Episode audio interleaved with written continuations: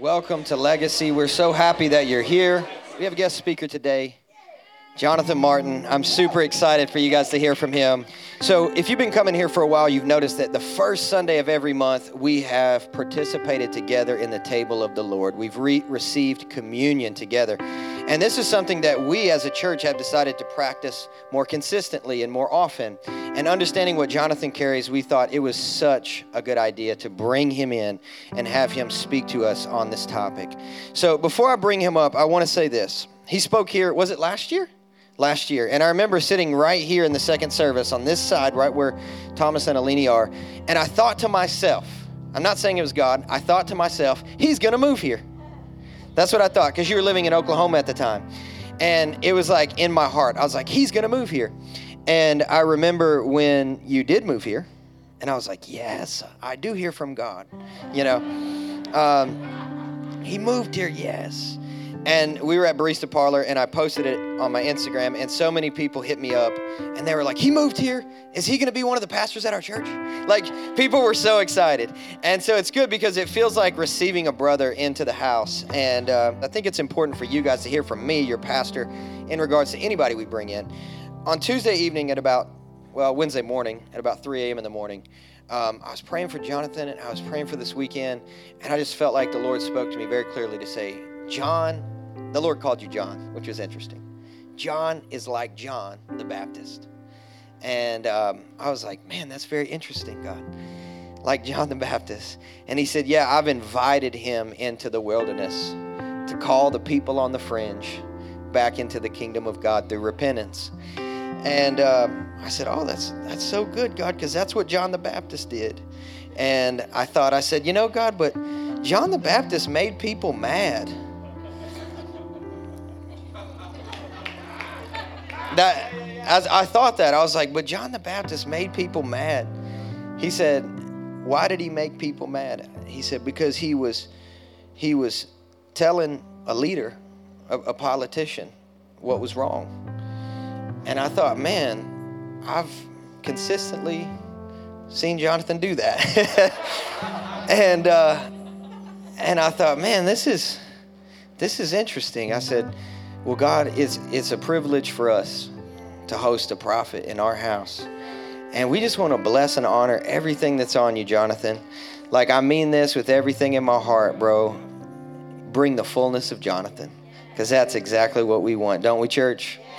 So, as we're inviting him up, let's just stand and honor him and bless him as we receive him today to speak to us.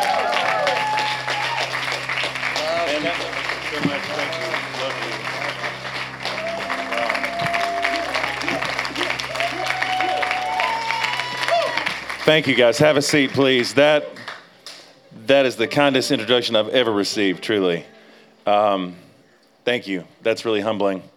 I am. Well, first of all, it's rowdy in here today. I'm loving that. This is not just saying this. This is one of my favorite places to come. One of my favorite places to worship. I feel so at home here. There's such a special thing on the worship. And Lyle and Allison, I know that you know this already but this is not a like some sort of pastoral platitude. What extraordinary people that you have. So humble, so open, so generous, such a big heart, such a heart for the city, such a heart for you. I hope you know what a treasure you have in this couple. I am truly humbled to be here and thankful. When Lyle asked me specifically to talk about the Lord's table, I mean, this is actually my favorite thing to talk about. Truly, it's my favorite thing to talk about. So I just feel spoiled rotten.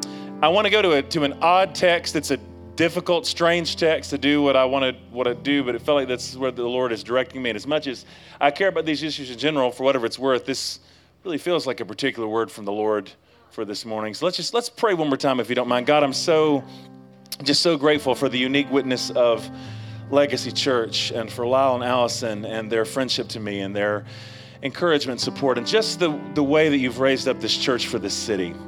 I, I believe in them, I bless them, I honor them, and we just, uh, we've sensed you all morning, but now we just want to especially yield and quiet our hearts, that you would speak to us, challenge us, redirect us, comfort us where we need to be comforted, push us where we need to be pushed, and give me the grace this morning, Lord, to know when to where to lean in and where to step back and all that. God, we just want to be so led by your Spirit. So we just simply say this morning, Speak, Lord, your sons and your daughters are listening in the name of the Father and the Son and the Holy Spirit. And everybody said, Amen.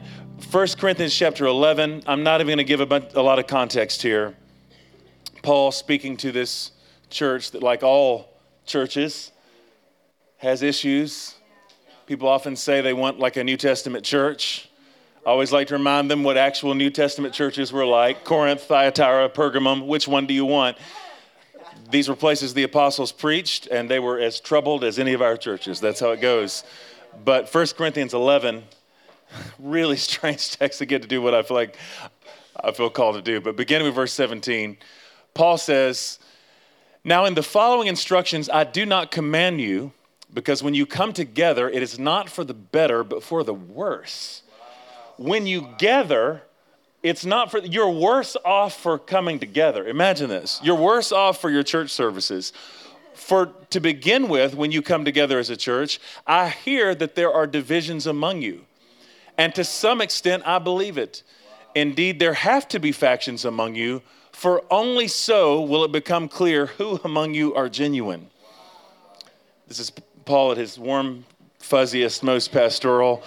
When you come together, it is not really to eat the Lord's Supper. For when the time comes to eat, each of you goes ahead with your own supper, and one goes hungry and another becomes drunk. What? What? Do you not have homes to eat and drink in? Or do you show contempt for the church of God and humiliate those who have nothing? What should I say to you? Should I commend you? In this matter, I do not commend you the uncommendation from Paul here. For I received from the Lord what I also handed on to you that the Lord Jesus, on the night when he was betrayed, took a loaf of bread, and when he had given thanks, he broke it and said, This is my body that is for you. Do this in remembrance of me. In the same way, he took the cup also after supper, saying, This cup is the new covenant in my blood. Do this as often as you drink it in remembrance of me. For as often as you eat this bread and drink the cup, you proclaim the Lord's death until he comes. Now, this is where we get really heavy. Whoever therefore eats the bread or drinks the cup of the Lord in an unworthy manner will be answerable for the body and blood of the Lord. Examine yourselves, and only then eat of the bread and drink of the cup. For all who eat and drink without discerning the body eat and drink judgment against themselves. Heavier still, for this reason, many of you are weak and ill, and some have died. Yikes. This is the New Testament. But if we judged ourselves, we would not be judged. But when we are judged by the Lord, we are disciplined so that we may not be condemned along with the world. So then, my brothers and sisters, when you come together to eat, wait for one another. If you are hungry, eat at home, so that when you come together, it will not be for your condemnation. About the other things, I will give instructions when I come. You can imagine the church at Corinth at this point are very excited for when the Apostle Paul is coming to give some more instructions. What a text! I grew up in these wonderful Pentecostal churches, much more rural kind of flavor that I love, very much love my roots. But we didn't take communion very often. And when we did, if I'm honest about it, I, I hated taking communion. I tried to avoid taking communion precisely because of this text. Because the kind of interesting framework is on the one hand, we only understood the Lord's Supper or communion. Sometimes, don't get freaked out by this word, I will say Eucharist, which simply means to give thanks. All of these are good interchangeable words Eucharist, communion, Lord's Supper. I, the, on, on the one hand, we only understood this to be a symbolic, kind of ceremonial reenactment. So, the best case scenario, you just reenact this in a symbolic way and nothing happens. But it was kind of like Russian roulette because we interpreted 1 Corinthians very literally. So while the best case scenario is that nothing would happen, the worst case scenario is that you might eat and drink unworthily and die. Best case, nothing happens. Worst case, you're dead. And if I can say this to you the way I memorized it, because I, I memorized all these kind of texts because I was trying to figure out how to keep myself from being struck dead. In the King James, it says that those who eat and drink un- unworthily, you eat and drink damnation unto yourself. I'm constantly on and off again with healthy eating because I'm very much a foodie. And sometimes I'll, I'll be kind of try to be strict and disciplined. Other times I just want sundrop and zebra cakes. and when I truly indulge in something reprehensible, I will remember those words in the King's English I am eating and drinking damnation unto myself. Every once in a while, I want a little damnation. I do it on purpose. Best case scenario, nothing happens. Worst case scenario, you die. Now, I want to suggest to you this morning, knowing that people at Legacy come from any and all kinds of traditions and backgrounds, that however you articulate it, the very fact that Paul has such kind of life and death stakes to the Eucharist, to communion, should tell us there's something more to the Lord's Supper than a symbolic reenactment. There must be something more. There, there are two things that I really believe about the Eucharist that, um, I mean, I deeply believe. And, and as you'll see, I believe this, frankly, more than I believe anything else, I think, about the gospel, which uh, that's a big statement. I really do. I feel that strongly about the table of the Lord. Two things that may not at first make sense coming from this text. But number one, I want to say, I, I believe first and foremost that there is a way that Jesus is mysteriously present to us in the receiving of the Lord's Supper. I don't know how that happens. I don't know how to explain that. Sometimes when I talk to people who like me, good like Protestant backgrounds, to even uh, to say something like real presence, or you know, are you talking about transubstantiation? Is this Catholicism? I, am not. This is no referendum on any of that. Transubstantiation is one way of articulating how communion works. I don't know how it works. I'm saying in some way, Christ is mysteriously present. We don't understand how, but yeah, almost all of the early Protestant reformers believed in some version of real presence. I was very much influenced through my tradition by John Wesley. John Wesley literally took communion every day of his life. Every day he received the elements and commanded his preachers to serve the Lord's Supper every time there was a gathering. I mean, it was just that central. I mean, we, we, we do know this. From the beginning of the tradition, the whole point of the Christian gathering was to come to the table. I mean, it was the reason. Did you note that Paul, one of the things Paul says in, in condemnation of them is that when you come, you don't really come for the Lord's Supper. That's not really what it's about for you. The implication being, you're supposed to come for this reason. And I mean, I, am not, not exaggerating this or to sound weird. Like, I love worship, I love preaching, all of it. At this point in my life, I come to church to come to the Lord's table. Like, it is just that central and that important to me because I believe that there is a way that the presence of Christ is mysteriously mediated to us through this meal. Some kind of holy divine transaction. And well, that's the first thing I want to say. The second thing I want to say, which might be surprising given this text, is I believe that it is truly open to all no, no constrictions, no parameters whatsoever. Now that's that seems like a odd way to lead in, especially when we consider the text that we just read, which talks about eating and drinking unworthily. That seems odd. But first, I would want to say this. I'm convinced, and I'm kind of surprised I don't hear more teaching on this. I almost never hear this reference, and I think it's so odd. Keep in mind that the Gospels, Matthew, Mark, Luke, and John, were written to early Christian communities that were already coming to the table every week, they were already established. And have you ever noticed that in the Gospels, the central scandal of the ministry of Jesus was his table practice? Over and over again, we get this. The Pharisees come along and they say, Why does your teacher eat with tax collectors and sinners? That's the scandal of Jesus. He's always eating and drinking with the wrong people, eyeball to eyeball with them. Now, the grand reversal of Jesus, who comes into a context where people have these purity codes from Levitical law. By the way, that wasn't hearsay, that was it from the Bible, it's from Leviticus. That they're who are consumed with, with, with purity. The whole idea is if you touch someone or touch something that's unclean, then you become defiled. The grand reversal of Jesus is that when he touches someone or something unclean, he doesn't get defilement onto himself, he gets wholeness and healing and life onto them. Jesus reverses the whole formula. It's in that same context when he's challenged with, Why does your teacher eat and drink with tax collectors and sinners? that Jesus himself says, It is not the sick, I'm sorry, it's not the well who need a physician, but the sick. So, so, so think about this for a moment. What are the odds that if in the first century, when Jesus is eating with tax collectors and sinners, violating the purity codes, but he does this in a way where he imparts holiness and life. So, how could it be now that if the presence of Christ is really mediated to us, is really known to us through this meal, that now it's for extra holy people because you don't want to contaminate the body and blood of Jesus? I contend this is the reason why the Gospels focus on this detail this much, is they intended for the table practice of Jesus to directly inform the table practice of the church. I think that's the whole idea.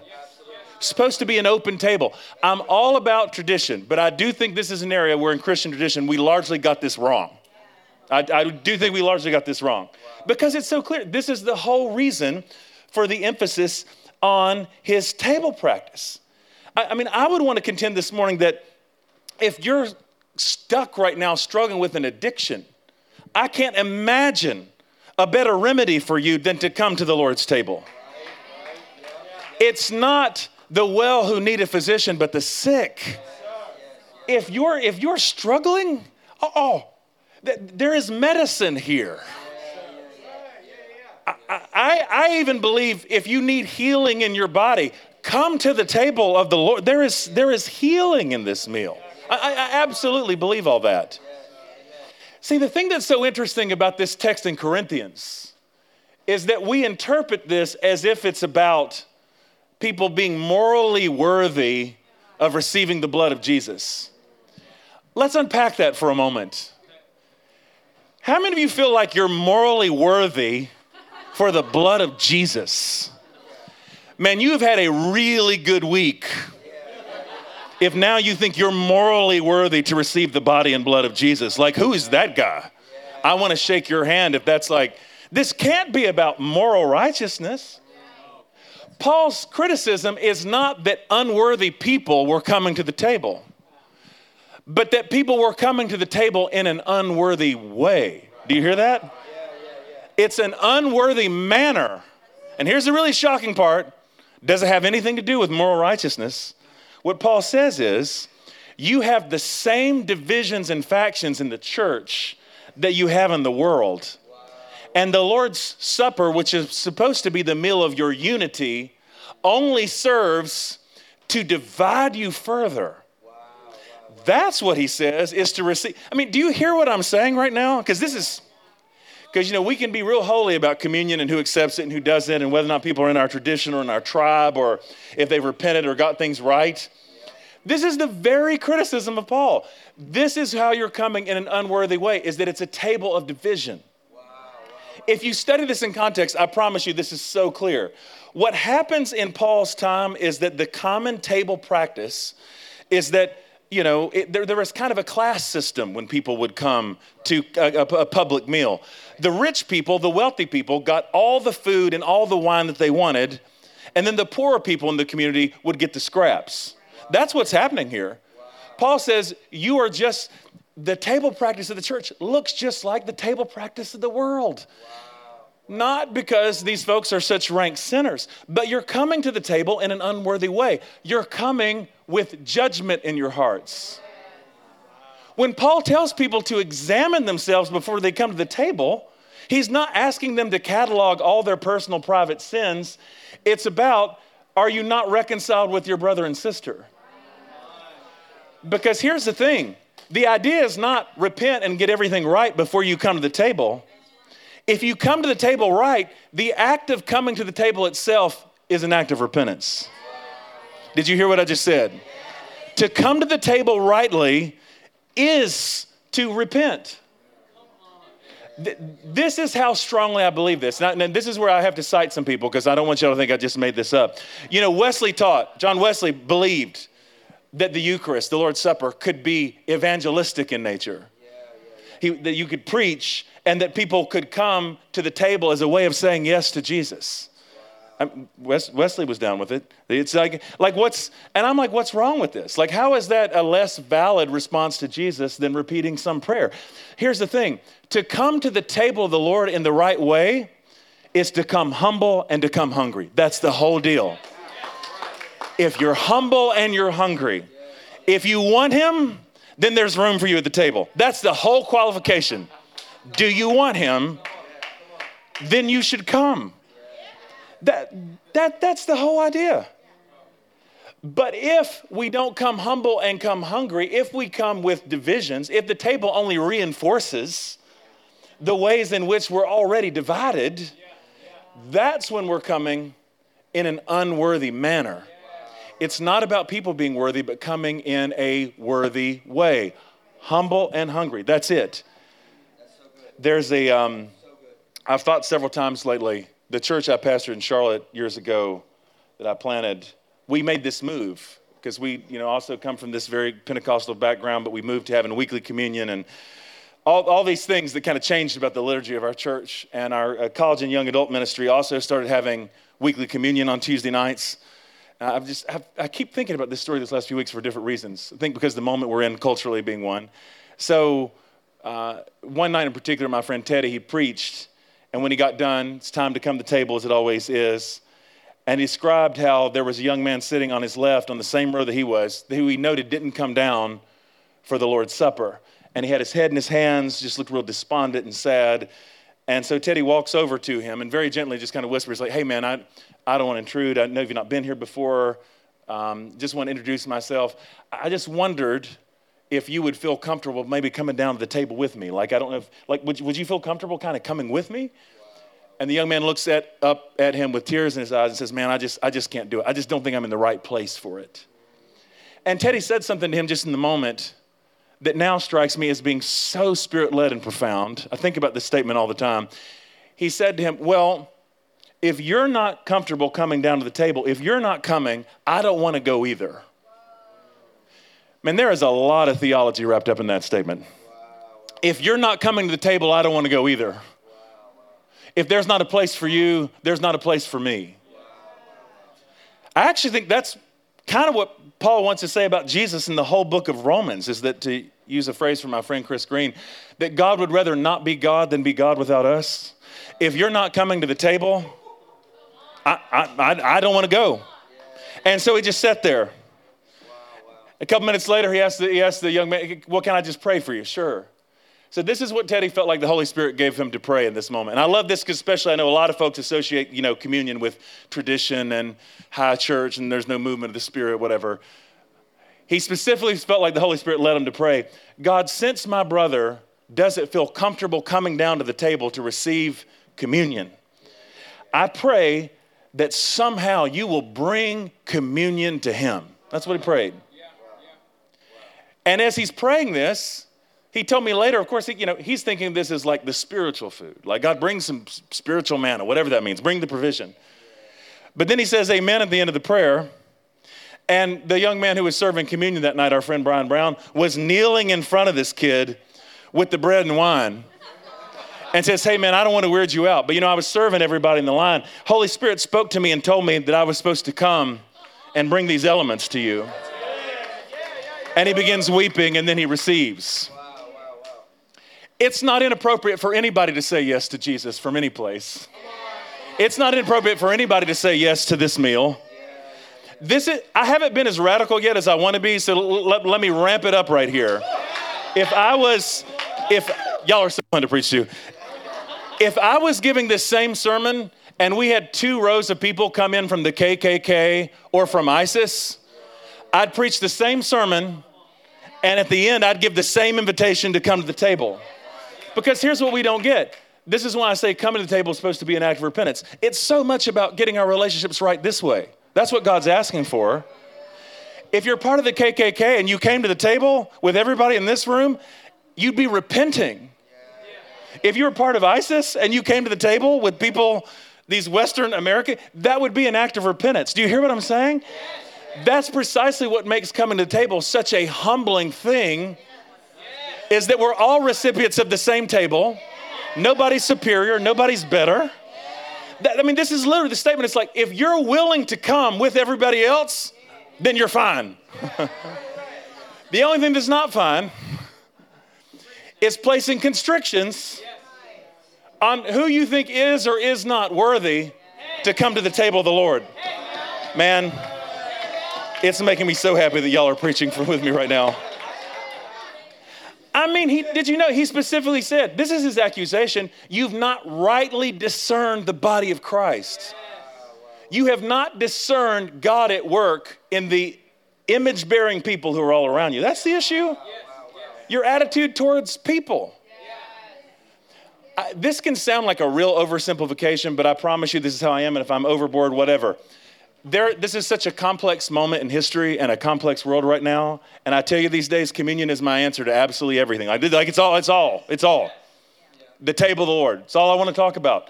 Because I feel like coming to this place, like it's it's everything.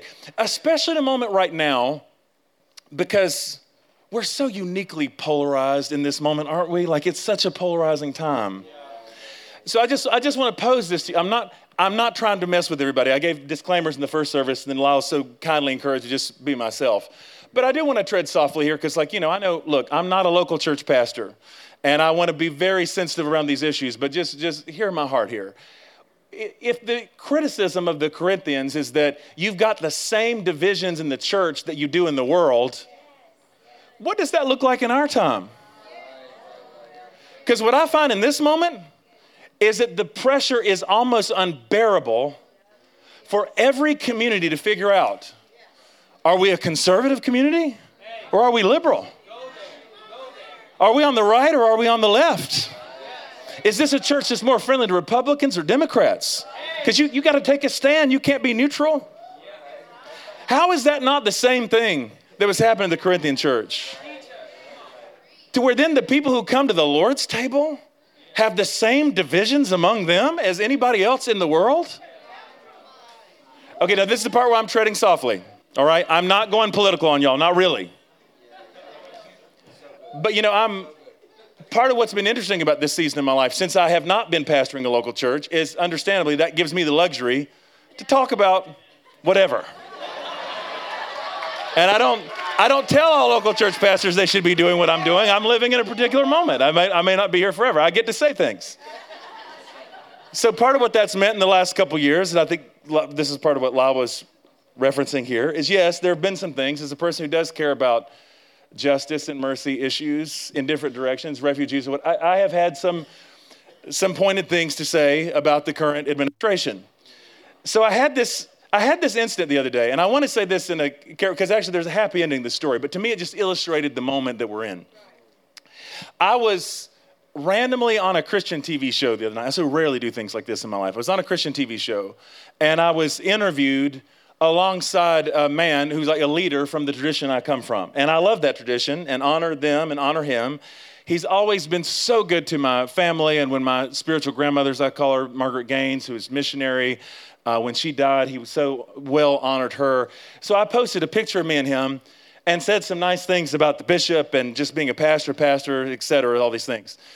The next morning, when I woke up at six o'clock, my Twitter feed had blown up because this same man was one of the 100 or so evangelical leaders who was at the White House dinner President Trump had last week.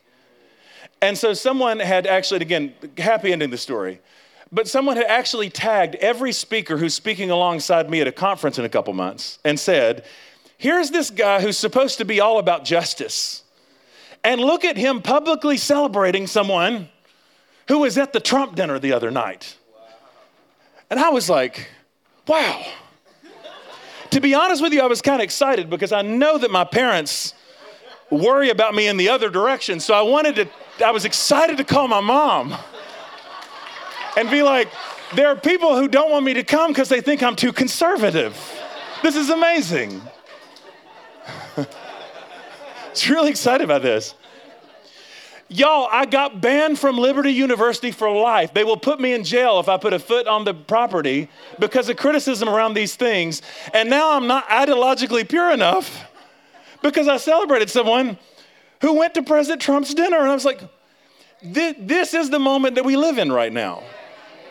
It's just that tribalistic. It's just that divided. The girl did this, by the way. We ended up offline having a conversation that was so sweet, and she was kind and sorry, and she actually took those things down, which I thought was so awesome. So it landed like in a really good place. But to me, it just illustrated the unique tensions of this moment. Because everybody wants to know are you, are you with them or, or are you with us? And the very moment that you are not completely ideologically pure with whichever that demographic is, man, you are, you are not like us. You are not with us. See, to me, this is part of why the table of the Lord is so uniquely important in this moment. One, I think that coming, returning to the Lord's table is the only hope for the unity of the church, capital C. I really believe that. Jesus prayed in John 17 that the church would be one as I and my Father are one. I see no way that happens unless people across traditions return to this practice of coming to the Lord's table. It is the hope, because for all the ways that our institutions are jacked up and crumbling in many ways, the thing that makes me uniquely hopeful about this moment is that the lines have never been more blurred between Christian traditions than they are right now. Is that true? I go all the time into high church contexts where I'll hear somebody speak in tongues. Oh. And I'll go in church in churches where people worship like this and they're introducing sacraments and liturgy. It's beautiful. Like I truly believe this is something unique the Holy Spirit is doing in this time in bringing the church together. Of all the things that discourage me, that encourages me.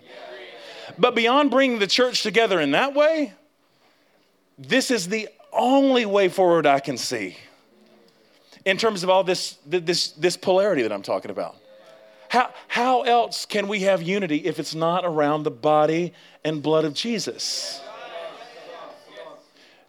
Now, where, where this freaks people out, and I know it freaks people out, is that that means that I have a higher view of the Lord's Supper that's more important to me than a, a lot of other issues and ideas that I also think are important. Because, see, uh, if, people like this, people like this just fine until they feel like the implications are that you're supposed to, someone that they don't think is appropriate will also be coming to the same table, and then they're drawing a line. Well, don't, don't you think those things matter? Sure, they matter. Don't you think abortion matters? Don't you think issues of sexuality matter? Don't you think poverty and justice and work? Don't you think these matter? Yeah, yeah, everything matters, of course. But yeah, I really do believe, I believe so strongly in the power of the Lord's Supper in the body and blood of Jesus, to where, yes, that, that actually ranks higher for me. This might be shocking to you, but you know, it's possible to come to the Lord's table with people that you have serious disagreements with. That's allowed. A lot of us do it for Thanksgiving, don't we?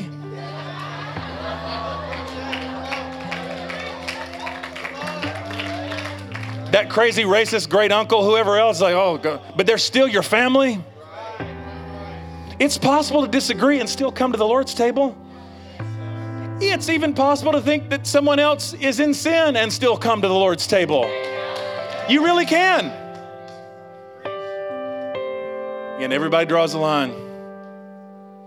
I was saying this to somebody a while back, and the pushback I got, because I'm talking about transcending these lines, like, well, you, I, I, just think they said, like, don't you think like sexuality and marriage, don't you think that really matters? Do you have a low view of that? No, I don't have a low view. I just have a really high view of the Eucharist. I, I, just, I just, it's bigger to me. It's bigger. It really is. It's bigger to me. Because see, here's, a, here's, here's how this works. The reason that we don't have to be uptight about who's coming to the table, and the reason that everybody has to be welcome. See, that's the thing my progressive friends like when I talk about this fine until I say that if someone comes into your community with the Make America Great Again hat on, they better be welcome at the table. I didn't say this in the first service. This is me feeling free. I'm sorry. See, for some churches, they draw the line at a drag queen, and some churches draw the line at Make America Great Again hat. What I'm telling you is that it's the table of the Lord, not the table of the church. The guest list is not up to you. The guest list is up to Him. It's just not up to you to figure out. It's just not on you. Isn't that beautiful?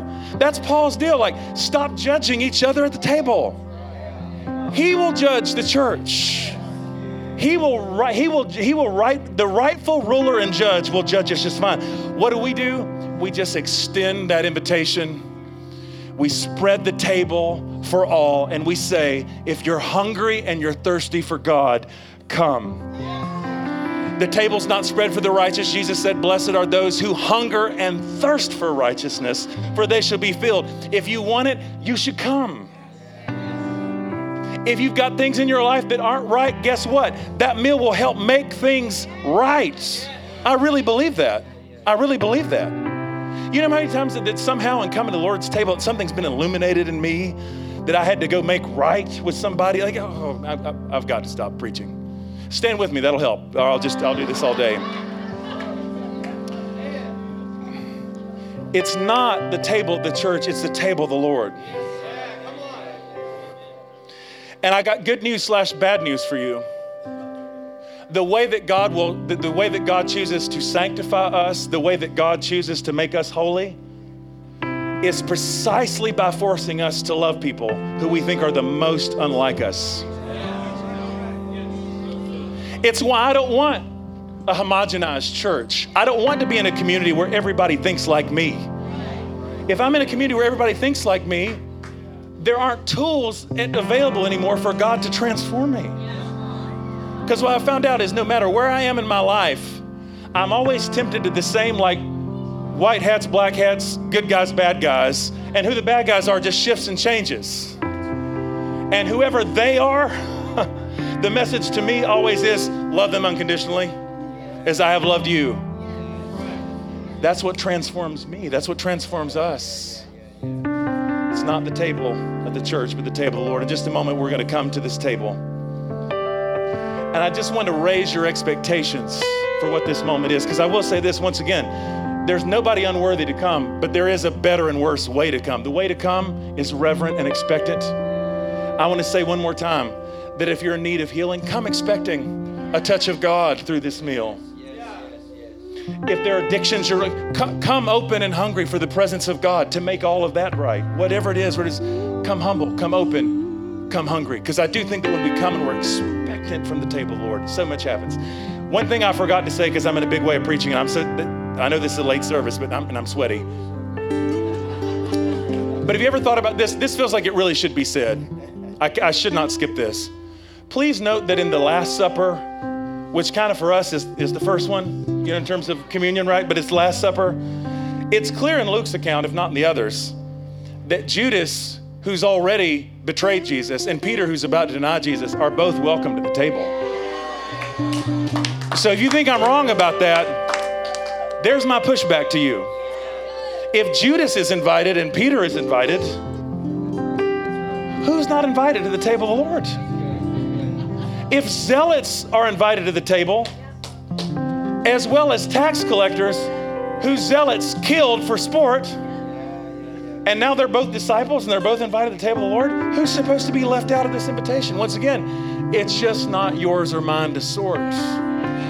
He'll do the sorting. What we do is we just open up the feast, as we'll do here in just a moment. So, I'll go back to the scripture here for just a moment. Thank you for bearing with me. Lyle, I did not mean to overpreach on this. Footnote, since I can't control myself now. Footnote, I will I do want to stress this. I think there are a lot of good-hearted idealistic people who love that. We just need all kinds of people to come together. Folks, this kind of unity is not possible unless it's in Christ. It just it just is not. Like be for peace and justice all you want. But it is in Christ that there's neither male nor female, slave nor free, Jew nor Gentile. That's in Christ. Like the, the reason that let's just all come together and love one another just doesn't really work is because like we don't have it in us actually to really love our we don't know how to love our neighbors. It's in christ that this is possible. It's in christ in christ in christ. Oh my gosh. I'm done. Jesus luke 22 so sweaty he took a loaf of bread, and when he had given thanks, he broke it and gave it to them, saying, This is my body, which is given for you. Do this in remembrance of me. And did the same with the cup after supper, saying, This cup that is poured out for you is the new covenant in my blood. But see, the one who betrays me is with me. and his hand is on the table. I'll stop right there. But then finally, just this simple invitation I've come to love so much. This is the table not of the church, but of the Lord. It's made ready for those who love him and for those who want to love him more. So come, you who have much faith and you who have little. Come, you who have been here often and you who have not been here for long. You who have tried to follow and you who have failed. Come, because it is not I who invite you. It is not the church that it invites you, but it is the Lord Himself who says, All that want Him should come and meet Him here. That's the invitation. And you don't have to worry about whether or not you're sorted. You don't have to worry about whether or not you're sincere enough. Oh, I feel 63% sincere. Who cares? If something in your heart says yes to Jesus, something in your heart says yes to Him, you need to come down and you need to receive. So, God, I just simply ask now that you would allow this to become for us the body and blood of Christ. Consecrate not only this meal, but sanctify us also that we might be your people who are broken and blessed and distributed for the sake of the world. And I do pray specifically this morning that healing would be released in this meal, that forgiveness and reconciliation in irreconcilable situations would come through this meal, that forgiveness would flow freely through this. Where, wherever there is hunger and thirst, wherever there is need, lack, disease, sin, we say yes to you. We come humble, we come hungry in the name of the Father and of the Son of the Holy Spirit. Amen.